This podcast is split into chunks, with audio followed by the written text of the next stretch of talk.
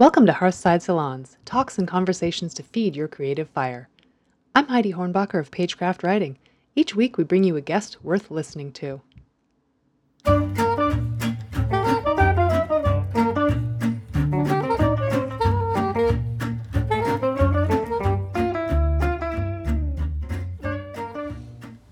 As we cope with a pandemic and wrestle with national and global unrest following the murder of George Floyd, actor and writer Michael Mack and I sat down to search for a little light. As the first black Romulan in Star Trek history, Michael's a trailblazer, and he's part of a show that's a cultural touchstone for so many of us. A show that, from its inception, dealt with racial issues in America through the metaphor of sci fi. Michael asserts that success isn't about what you can get, you have to decide what is your contribution to the craft and to the world, and then live with faith in that.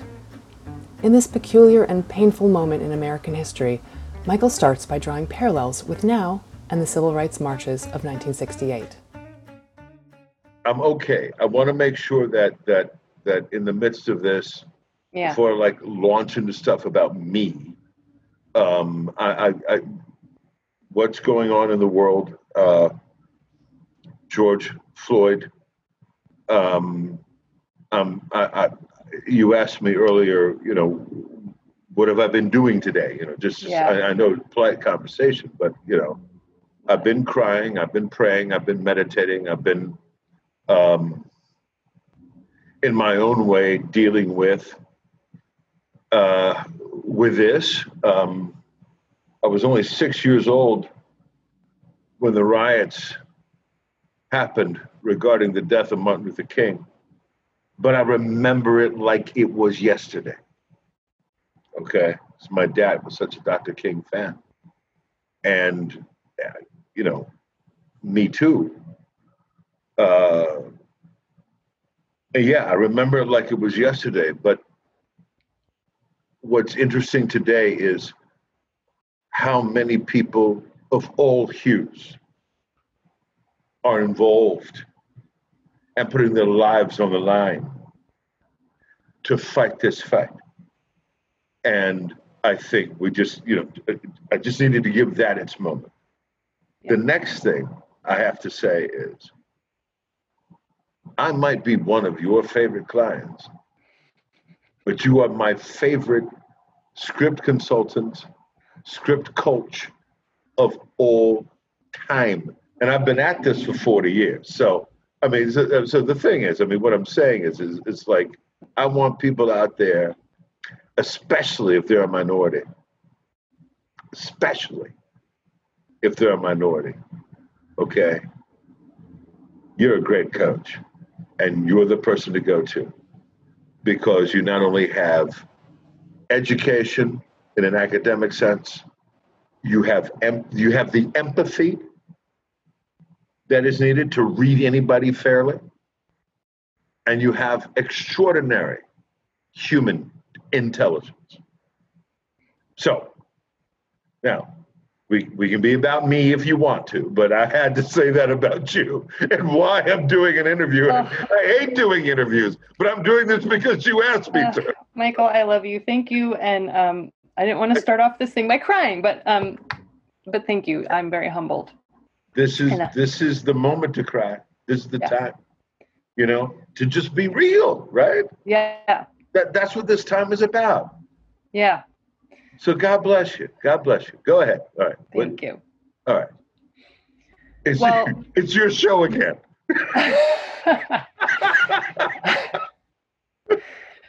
um, you guys get why I love Michael.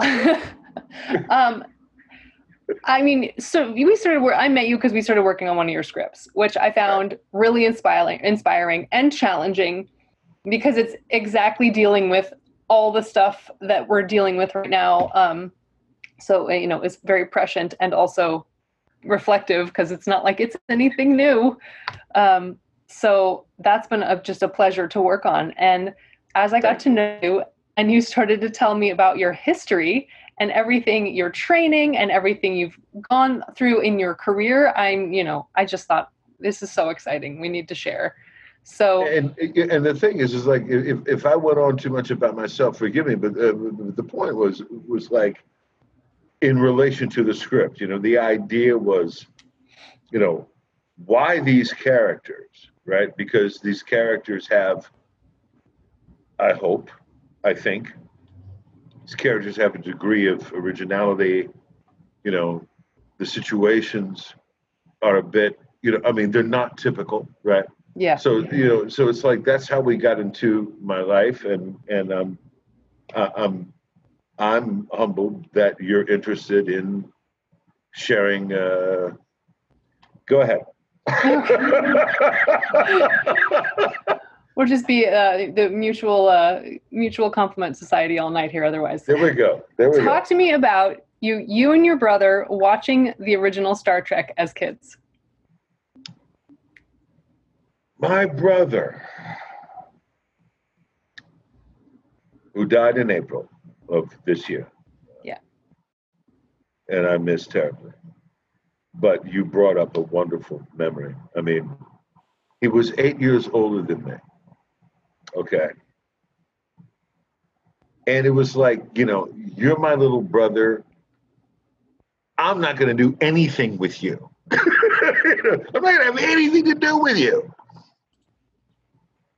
But here was this, you know, wacky show called Star Trek. And, and- and- my brother and I are polar opposites, right? You know, you and I sometimes talk about tech, right? He was the high tech guy. I'm like, how do I plug this in? You know, right? You know, and for whatever reason, he said, Michael, you've got to watch this show. I mean, this was the one thing, you know, we'd go to we'd go to the public swimming pool.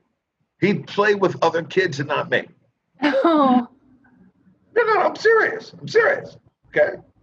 I did that to my little sister too. I get that. But it, bad, bad, bad. But, he, but, he- but I mean, he- this thing, he goes, You've got to see this. You've got to watch it. So it was the one thing we could do together. I love it. And I was fascinated by the show from the very moment that I saw it. So, yes, there we go. So Okay, I- then, yeah. what brought you out to Los Angeles? Chasing the dream, like so many Wow. before you. Well, it, it, it, I know we only, I know we only have 40 minutes, but the thing is, it's a little richer, right? Well, go yeah, Um, fill in the blanks. No, no, no. Well, well, I mean, here's the thing. Okay, so I grew up on this show, and I grew up in the arts, right? And um, you know, you're you're in high school. I was at the Duke Ellington School of the Arts for the time, at the time, and uh, you need a job, you know. So I, I get a job as a as an usher at a movie theater. There was a studio, uh, th- this chain called the KB Theaters. So KB Studio One Two Three is um, like the second job I've had in my life, right? So I'm working at the KB Studio One Two Three, and the manager comes over to me and he goes, "I know you're interested in being an actor." I said, "Yeah." He goes, "Well, Star Trek: The Motion Picture." is opening at the KB MacArthur. Would you like to work the world premiere? Oh, Yes, you know, and I mean, I'm there with William Shatner, Leonard Nimoy, Nichelle, uh, the- all the original. This is the world premiere. Okay, th- th- this is not just the opening night of KB handling it. The world premiere was at the KB MacArthur, which unfortunately right now is a CVS oh, or a parking lot. I can't remember which. And William Shatner that night said,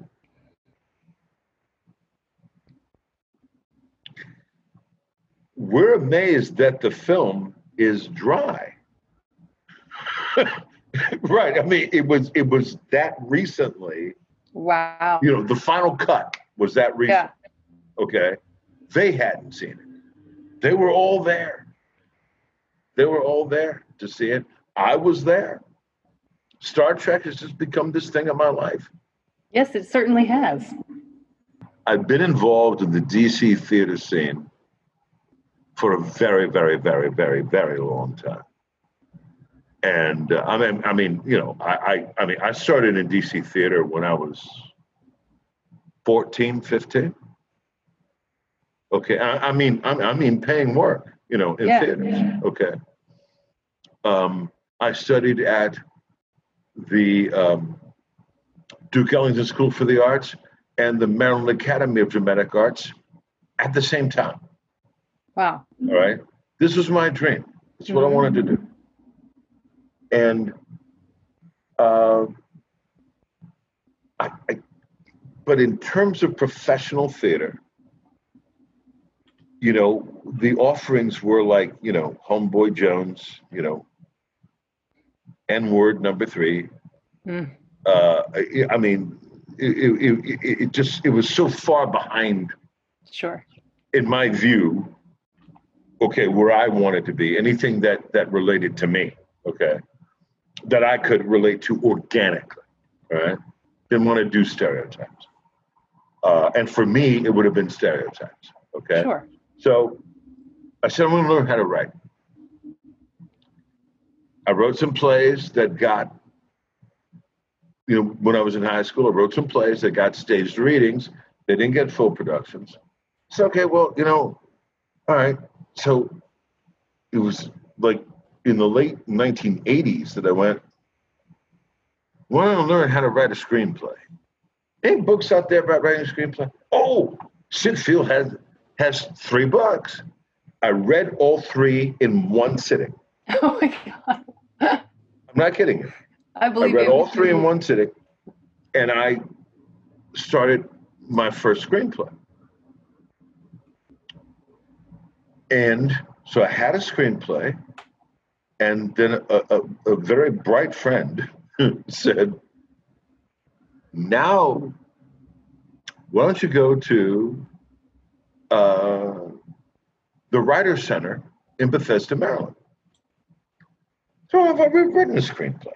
No, no, no, no, no. it's, it's, you know, it's not about writing the script now. Now it's about who you might meet. Mm.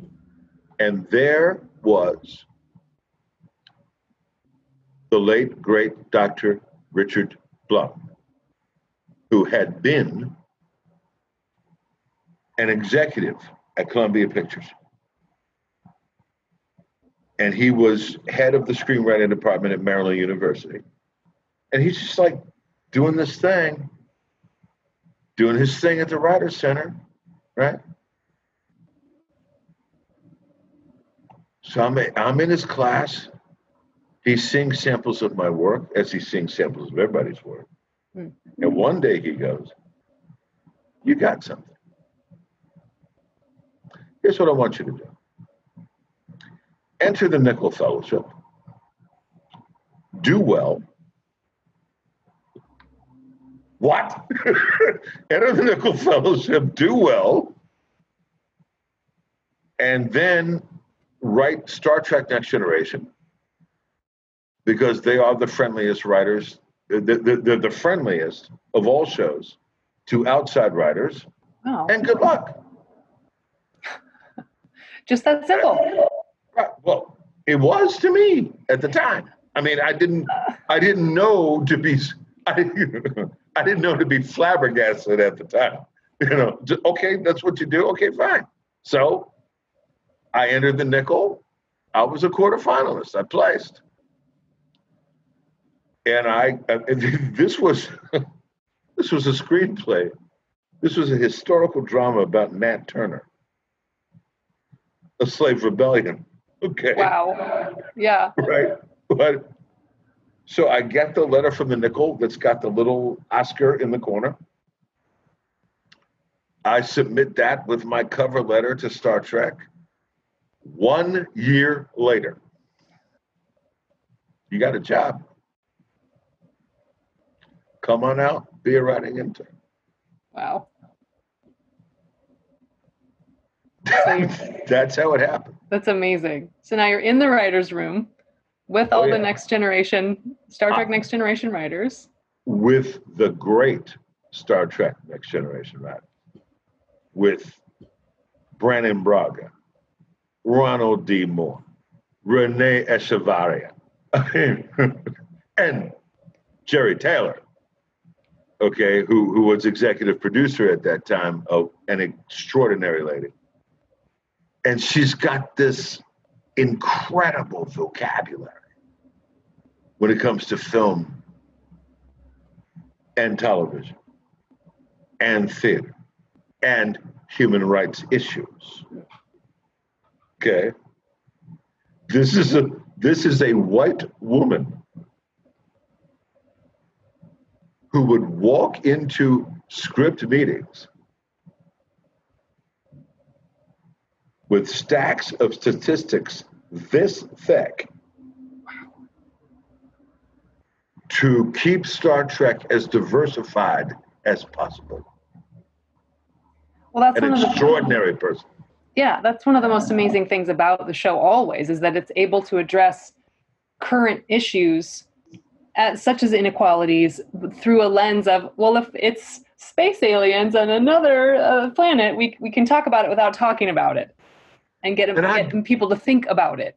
I got that as a kid when the original series was new. That that it's not talking about outer space; it's talking about us. Yeah, it's, It's that's what's the brilliance, I think. You know, and Jeri was just like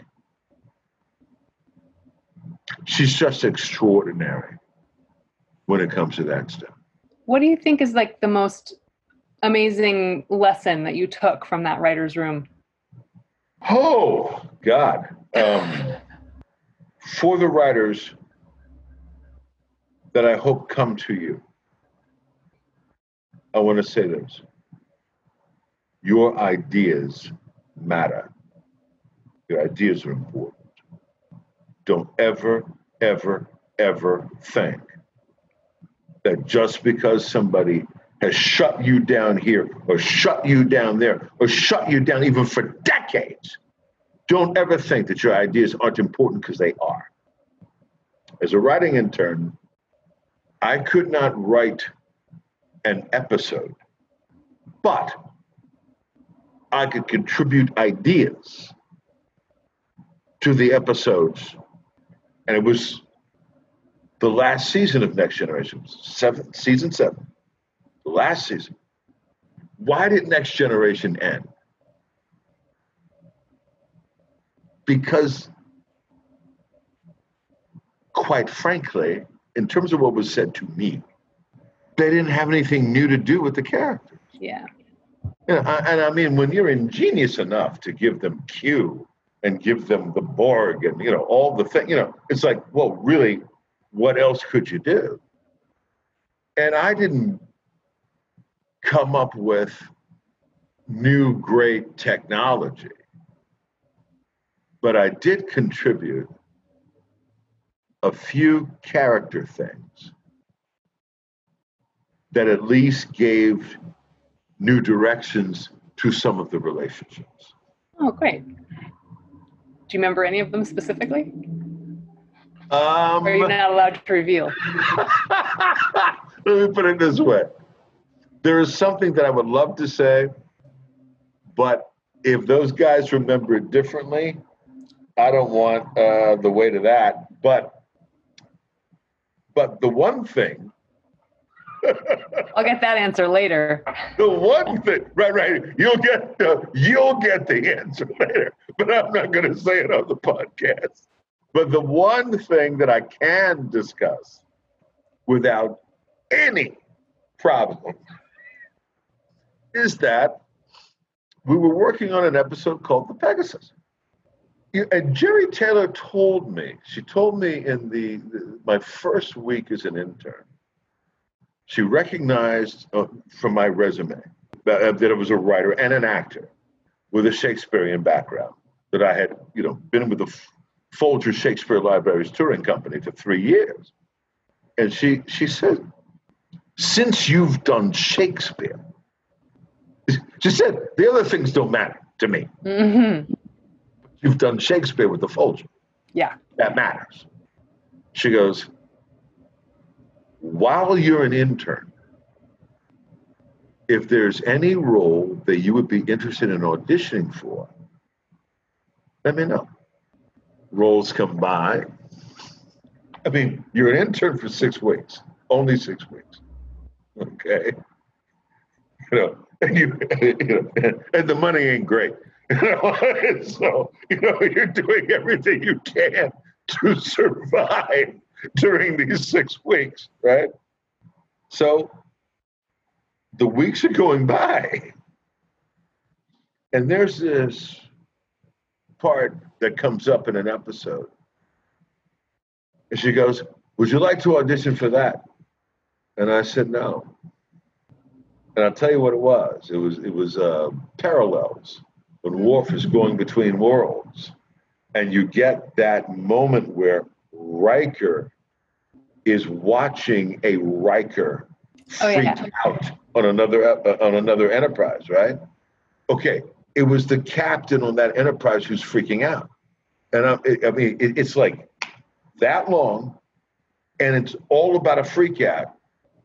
There- there's no way you could play that credibly. You know what I mean? Yeah. You know, b- because it's just a freak out. So I said, no, ma'am, I don't want, I, I, I don't want that audition. And then we got to the Pegasus episode.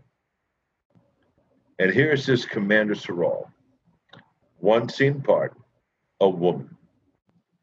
I said, I'd like to audition for this part. She said, well, you're right that uh, there's no reason why the character has to be female. But we've never had a black Romulan. I said, but remember, it took a year for them to reply about my script. Mm. That year, I studied everything that was Star Trek. Okay. And I said, well, in Star Trek V, when Spock relives his birth, the Vulcan midwife is black. The Vulcans and Romulans are cousins. So you can have a black Romulan. She said, I'll give you an answer in the morning. She came back the next day. She said she got your audition. Nice. So I auditioned. Just so happened LeVar Burton was the director of that episode. I did my audition. I went back to my writer's cubicle. 45 minutes later, I got a phone call. Jeri Taylor would like to see you in her office. Like, oh, Jesus, I mean, you know, like, uh, you know, I mean, what, what, right?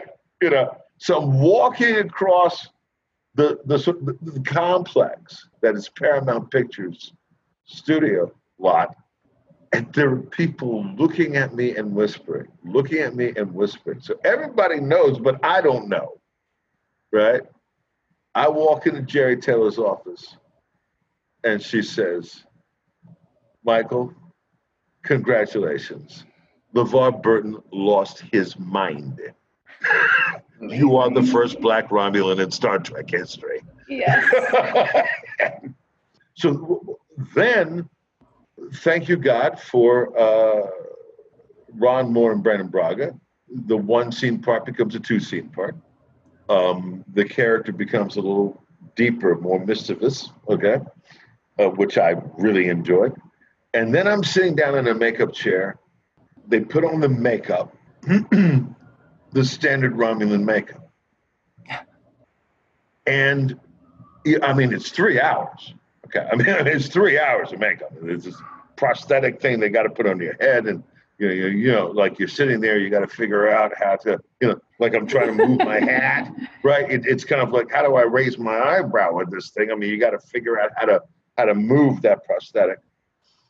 And uh, so it, it, you know, it took three hours.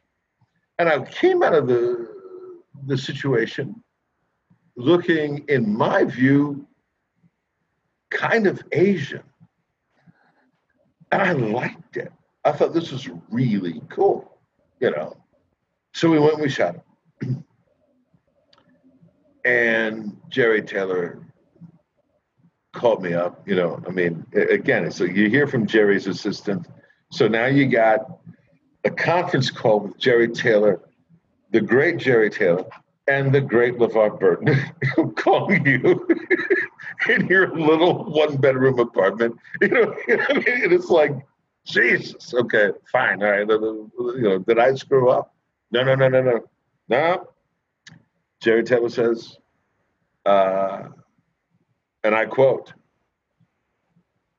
I will not run the risk of offending the African American community by having the first black Romulan be a black man in whiteface. Close quote. We will shoot it again.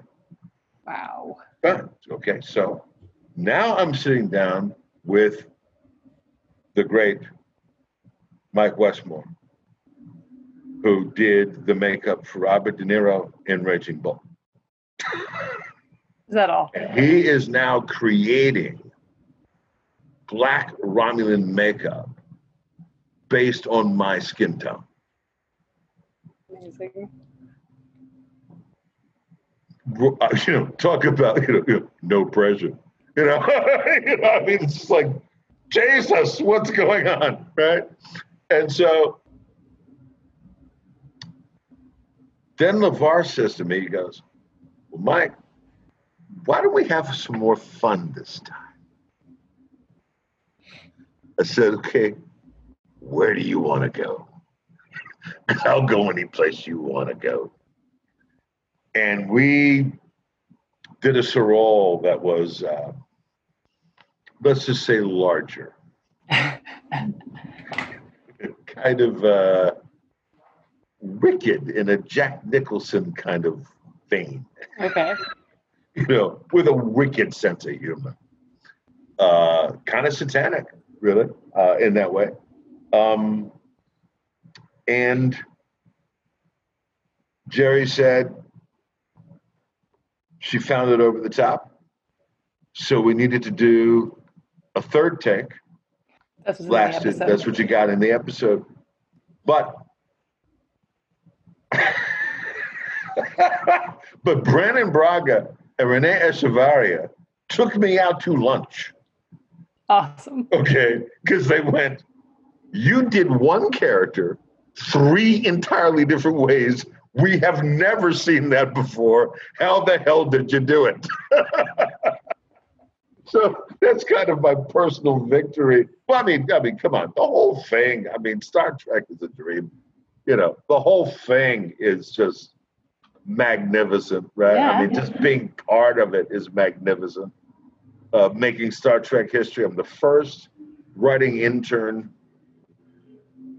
in any Star Trek, in any incarnation of Star Trek, in all of Star Trek history.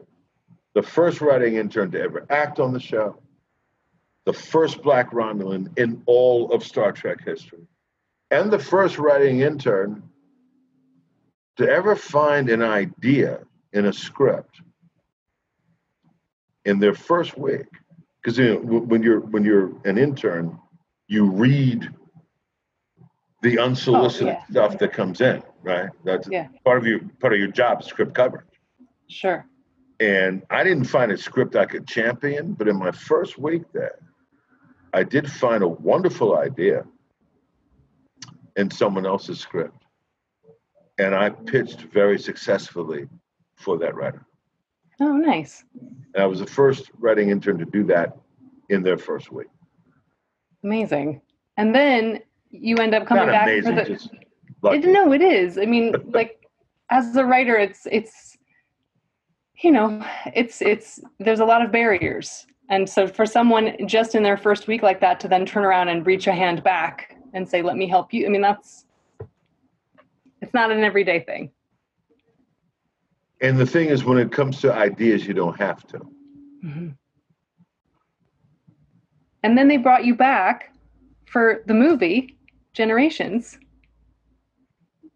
Just just because they liked you and they're like, hey, let's get that Michael kid back in here. I had done the audition. and David Carson the director is is is very um, he's an Englishman who's very Monty Pythonish, and that happens to be my brand of humor. To be honest with you, it turned out to be an evening on a kind of uh, dark and rainy night, you know, sort of a gloomy evening. And you know, I'm I'm kind of going, you know, gee, I I, I you know, I, I hope this guy has a sense of humor. Uh, well, he he he he's got an over the top sense of humor, and we just had the grandest time. Just you know, we were, you know, we, we, we took the lines from the script. we did the lines. And then he started improvising. And I started improvising with him. Okay. And it just became, you know, the holy grail in space, you know. and we just like left our butts off. And he goes, I want you on set all week. You know, so even though I'm playing this character who only has one line, he worked it out so that whenever Worf leaves tactical, I cover it. I have one line, and I was on all week. And we should make clear that you weren't playing Sirol in the movie; you were playing Ensign Hayes, correct? Ensign Hayes, right, right, a human being with one line. I was the only person. I mean, all these. It, it was such an incredible experience because all of the people on the bridge had worked together for seven years or the better part of. Yeah. Right? Because the regular extras were there. I walk into this situation where I'm supposed to be as regular as everybody else. Mm. And I'm not an extra. They got their own huddle. I'm not one of the stars. They got their own huddle. I'm kind of, you know, a loner in this in yeah. a way. I mean, it, it feels like it, man. I mean, we've got space battles to prepare for. We've got, you know, big ship shakes to prepare for. I was gonna we've say you got to learn your ship shake. Well, and that's the thing. That was the thing, the ship shake, right?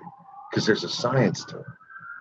Now, this was the first Enterprise bridge, the one that was made or modified for Star Trek Generations was the first bridge that actually moved. And I thought, you know, as an actor walking into this situation, I thought, well, I guess you should let that be enough that it moves, you move with it, da da da. And uh, the director didn't say anything to me. Jonathan Frakes. Just that guy. Love that guy. Jonathan Frakes comes over to me and he goes, Michael, would you mind a piece of advice? I'm welcome. He goes, Here's what happens when a starship gets hit the vibration is from the feet up. So it's not this, mm-hmm. right?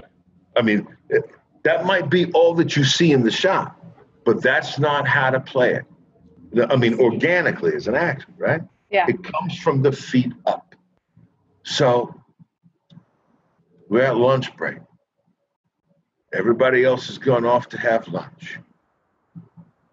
I asked the AD if I could stay on the bridge. He said I could. I'm practicing this. I'm I'm working it from the feet up. I'm working it. I'm working it. I'm trying to I'm trying to get it right. Okay. And I think I'm entirely by myself. And then when I decide, okay, all right, I've worked. I mean, I, I'm working this for half an hour by myself. Okay, maybe I should, you know, take a little break and turn around, and there's Jonathan Frakes. I wasn't alone. He was watching me, and he goes. That's amazing. Great guy, great guy, master encourager. You talked to me one time about acting being the only place you could really find focus because I was going to ask you, what is it that you love about acting, and can you talk about that? Well, I mean, the thing is, is, is, is, um, what I was trying to say in that conversation is, when I'm on a set, when I'm on a set, whether I'm there as an actor or there as a writer or there or, or there as the director, I just feel my best. Just I feel my best on the set. You I know, love being on set too. I, I, I mean, and, I, I, and you know, and I think about, you know, I mean, when I when I was working Next Generation, you know, yeah, and these guys were working sixteen-hour days, okay, and the idea that you could be there on the Paramount lot and have a mobile home, Mm. right? And you don't have to leave the work if you don't want to. You know, you can just stay in your Winnebago. Yeah. Was like heaven to me. I I mean, I mean, what they had. I mean, it was like heaven to me. Um, you ever been on the Paramount lot? Yeah, I used to work there. I was in Lewis Building. But you know what I'm talking about. Oh yeah. There's, there's down- a, it's magic. It's, it's, magic. It's, it's a city. It's a little city. yeah. You know, you walk down one street, and this was a street that you recognize from the Untouchables. You walk down, you turn the corner. Here's another street. Oh, this was in The Godfather. I used to get a sandwich from Water Tower Cafe and go sit on one of the stoops on New York Street and just be like, this is amazing. I'm just here. And I'm allowed to just sit here. So then at a certain point, you decide to leave LA and change your life completely. Well, it wasn't changing my life completely. I mean, Well, I was with my father when he died in 1993. And then I had a few months to pull everything together and move to LA for the internship. So I was in LA for three and a half years. I was very fortunate in the, in the sense that I went there with, with work. I mean, regardless of what it paid, that I went there with work in the business. Mm. And all I did was work in the business, acting and writing. That's all I did was work in the business. I was very lucky, very fortunate, very blessed. If Star Trek had become what I wanted it to be for me, I would never have left. I wasn't ready. Okay, I wasn't ready. I mean, I'm still healing from my father's death. Um, my family was struggling to recover from my father's death, particularly my mom. Hmm. You know, I, I mean, after I'd done Star Trek, I, I continued to work, thank God, but I didn't have the enthusiasm for the rest of it that I had for Star Trek. If that makes any sense to you, if you can understand. yeah, sure. Yeah, Because Star Trek feels like you're doing something. I mean, you you know, you're not just working for a paycheck. You're you're making. I mean, you're doing something. Okay. Yeah. And um, so, and I enjoyed the other things that I did. I mean, don't don't get me wrong, but I mean, what happened was responding to family crisis. I left Hollywood geographically, but you know, let's remember, Head of State, The West Wing, The Wire, Homicide, Veep, all those other shows that I've done, all those other films that I've done.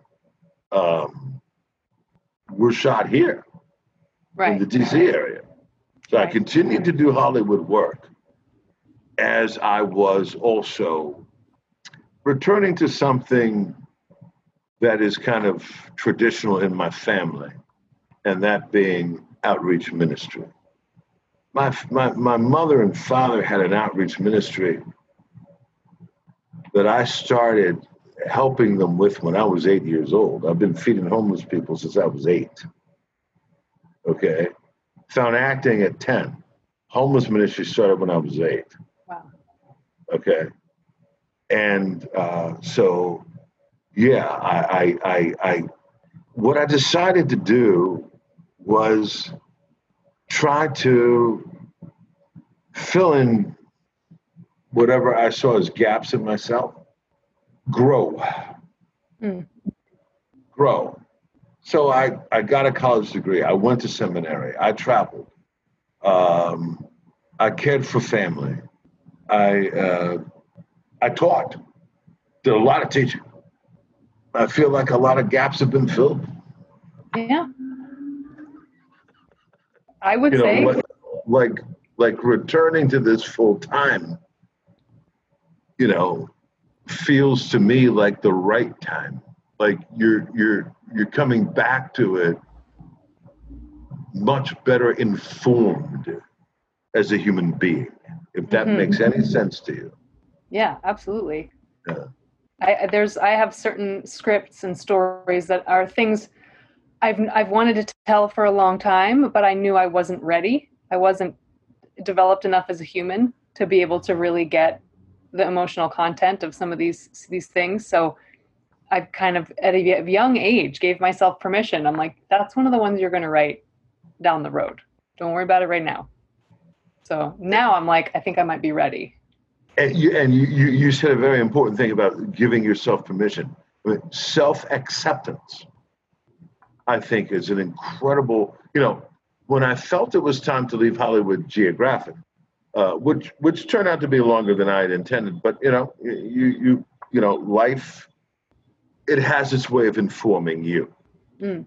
and as i was on my way out i mean why would i do this on my way out? Well i seemed right to do. I studied with the late great Sam Christensen, who who uh, died quite recently. He had been the casting director of MASH for eight years, had a uh, his own studio where basically what, what you know he said he said that his mission in life two words dispel fear Mm. two words Wow. Dispel fear. That's why he opened up a studio for actors to dispel fear, to help people understand the business that they were in, the business they were entering, the business they wanted to succeed in, um, and to uh, you know, and to understand the importance of having a plan, uh, the importance of myth, archetype, the importance of understanding your own archetype.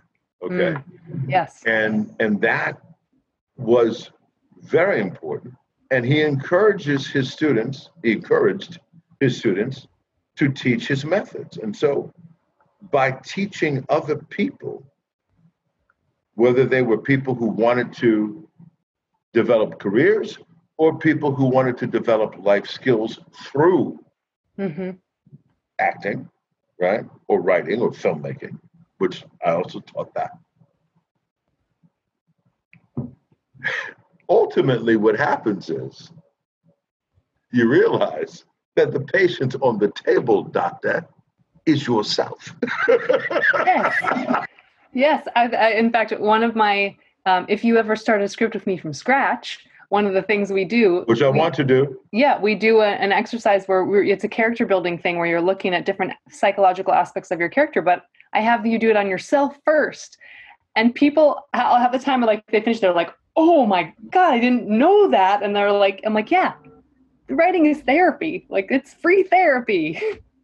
Well, I mean that that's what I did. I mean, with with the screenplay that you worked with me on, uh, full confession, uh, which is why we're talking about the ministry stuff and, Mhm. and and so on. Anyways, you know, here's this character that is largely based on me, um, and what I did was uh, the the you know I showed you those Washington Post articles, you know, uh, about the work I did with with incarcerated youth and so forth, and you know the therapeutic piece of it is that every character needs to be sort of inspired by somebody in your life.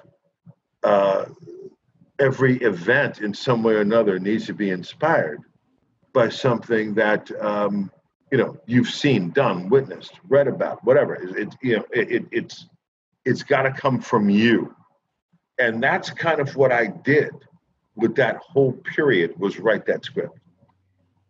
So, a lot of people, I mean, I just find it fascinating that you, and you have the roots for it, so that makes more sense. That, but that you took this left turn into clergy, into like investigating that path for yourself, um, and then deciding it wasn't for you. And you, we've talked about some of the reasons why. I don't know if you want to share.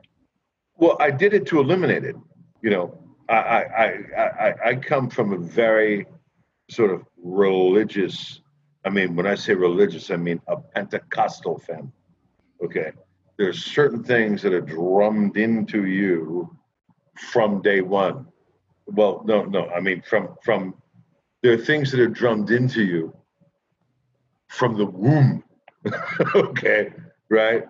And and so it, that's why I kind of did this uh, independent study of religion, you know, which I did on my own for like 20 years.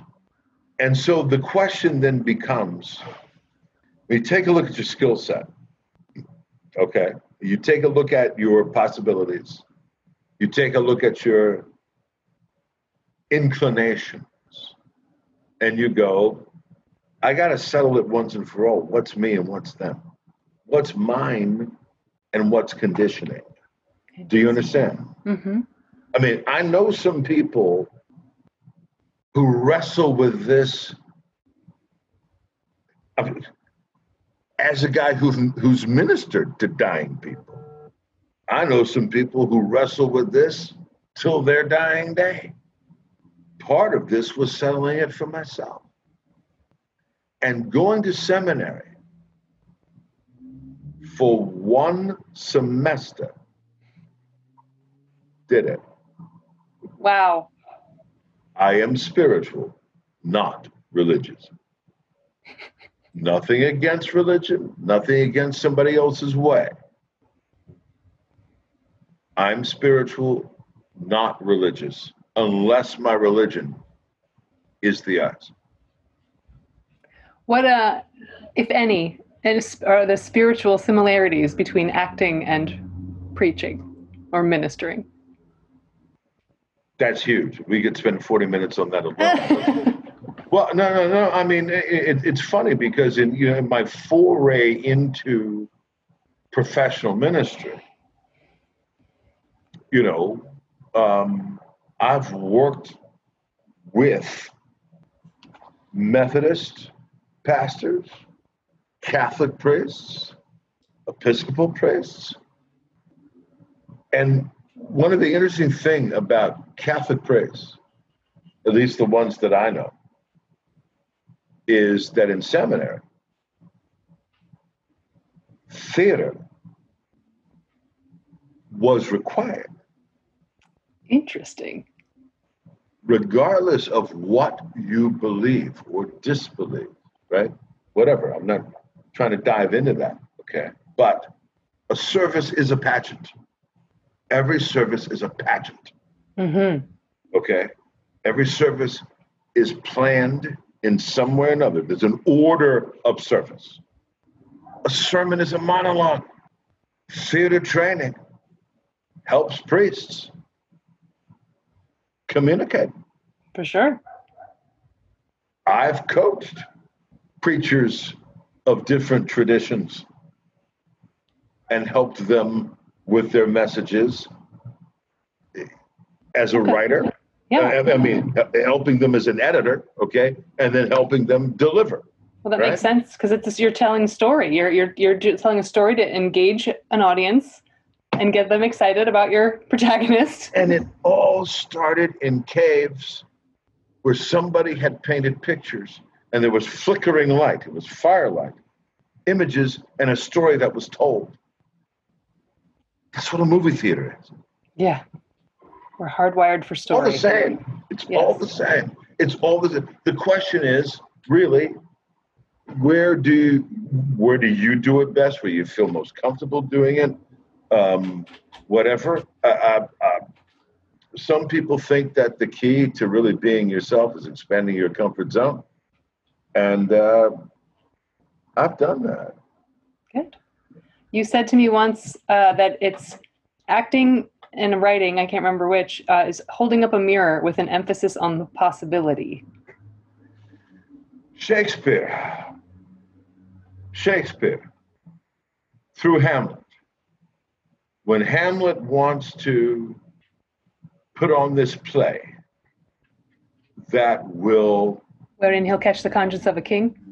Right. And he says,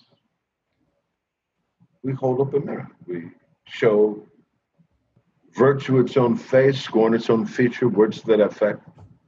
And um, to me, that's the essence of the work. When you're held down by a stereotype. That is a perversion of the work, an absolute perversion. The, the work is to put something authentic on that page, not necessarily a remake of your favorite popcorn film last summer. Mm-hmm. The point is to authenticity. I think we can open it up. If anyone has any questions. Okay, okay. Um, can I can I say one more thing? Of course. As, as you as you you know, there's there's this great documentary about Star Trek Deep Space Nine, um, what we left behind, and uh, they were talking about uh, um, some of the actors were talking about working with Avery Brooks uh, when he directed an episode, a particular episode, and uh, and it was like, okay, well, what do you what do you want us to do? What you know, somebody was begging direction, and he said, "Hold on, just waiting for God to show up."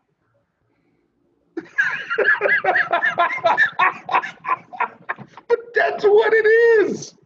I mean, that's what it is. It's it's it's it's it's it's the wonderful accident that saves everything. It's it's the thing you couldn't have planned. It's you know it, it, it's the magic that you that you you you know you've been working on the script you know for you know for three years and then suddenly there's this idea that bingo finding you seriously because you know for a while it became like am i just writing that uh, you know i can't be just writing this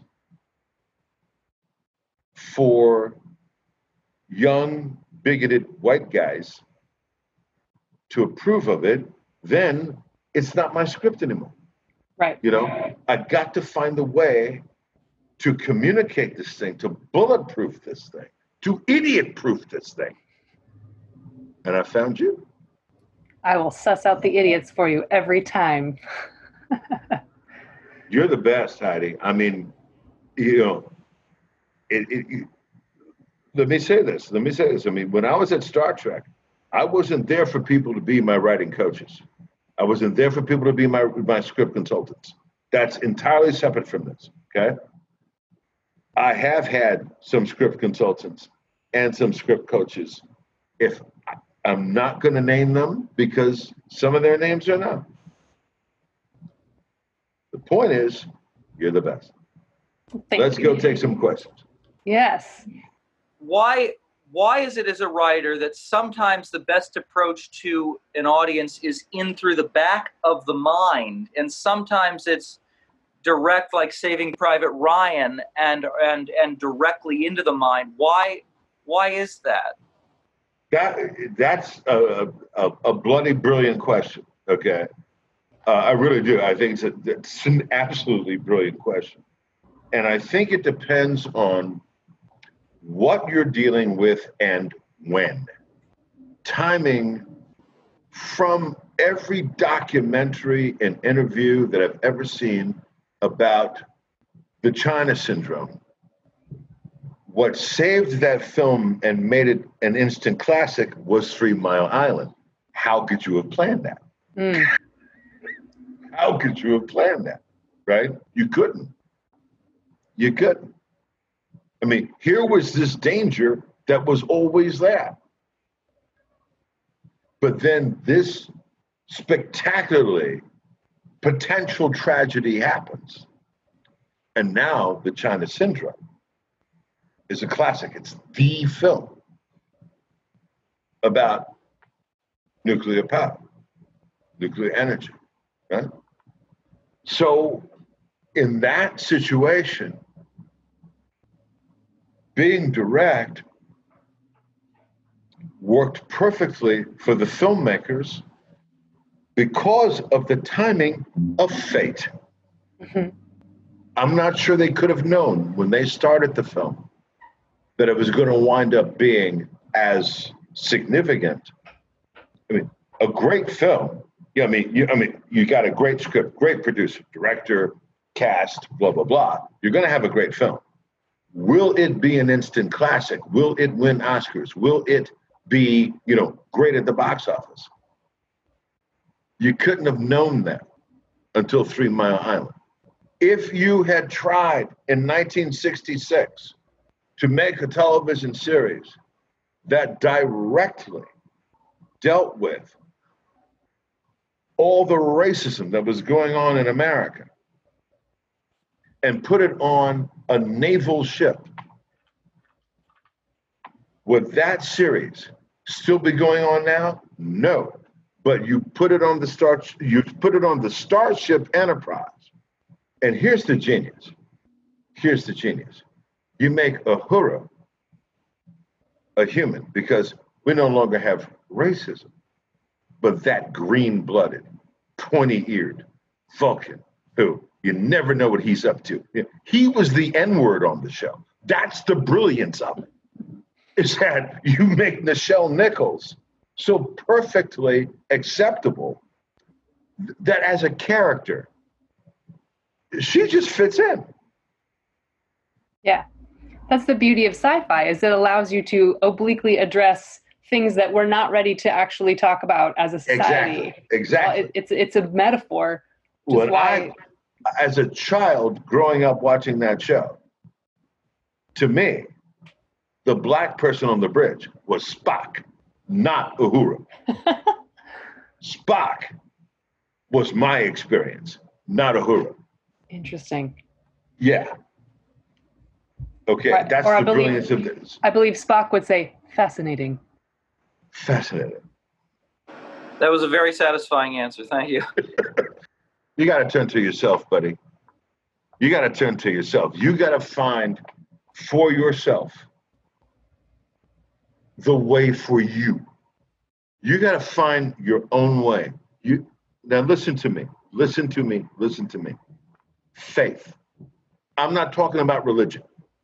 Okay? I'm not talking about religion. You have to believe in yourself, in what you've got, what your mission and purpose is, and do not let anything turn you around. There it is. Okay. It doesn't mean it's going to happen overnight. It doesn't mean it's going to happen overnight. I wish it did. It doesn't mean that. Okay. But what you got to do is you got to decide that, that and, and, and let me approach this really from a very professional standpoint. You got to decide what your place in this industry is. Okay? Not just not just that you want to act, write, direct, or make films or whatever, but what are you going to contribute? Do you understand? What are you going to contribute? What's your contribution to the craft, to the audience, to the world? Eh, so once you figure out your mission and purpose, yours, not somebody else's, not what somebody did last summer in summer stock on Broadway or on a screen, but what is your contribution going to be? You figure that out, you focus on it, you believe in yourself, your mission and purpose, you devote your life to it. My experience says that works. Karen asks, uh, besides Star Trek, Michael, what would be your dream role? Ah, that's interesting. okay. The, the, the first answer is Martin Luther King, but I've already played him in a film that I made. So um, the next answer, let me get a little closer to the mic. I am your father, Luke. I, I was trying to resist the temptation to be like, no, you guys, check out my friend Michael. He's totally James Earl Jones. I swear to God. I, I, listen, I have every intention of taking over that role one day. Every can, intention. I can totally see it. it. I love it. Uh, I've, great... I've been I have been studying that. I, you know, for me, and I don't mean this to to to be a negative toward anybody, but for me, Darth Vader is the voice of James Earl Jones and the body of David Prowse. I've been practicing that talk and that walk since I was in high school. Wow. Okay, I've been preparing for that role my entire life. Darth Vader to me is the coolest guy in the world. well, the coolest villain. Right. I was gonna say because you you once said to me that yeah you like to play evil so that you never want to be it.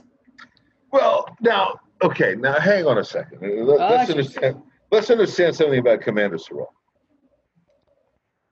Sirol isn't evil; he's just misunderstood. Of course. So let's understand that. we move that off the table. He's just misunderstood. But uh, uh, Vader is evil. I mean, and and well, and no, Vader's not evil. Vader is the war between good and evil. That's what Vader is, and I think that's what makes him so fascinating. Yeah. You know, and it's not only his incredible power, but it's that he is constantly warring within himself. You know, when you have the ability to be whatever you want to be, right? That you can really do whatever you want to do, sides of yourself are going to war. Mm-hmm. That's what Vader is. I think he's a fascinating character. But I think yeah, you make yeah, a yeah. splendid Darth Vader. Well, I appreciate that, but let's understand that Sirol is just misunderstood. Go of course.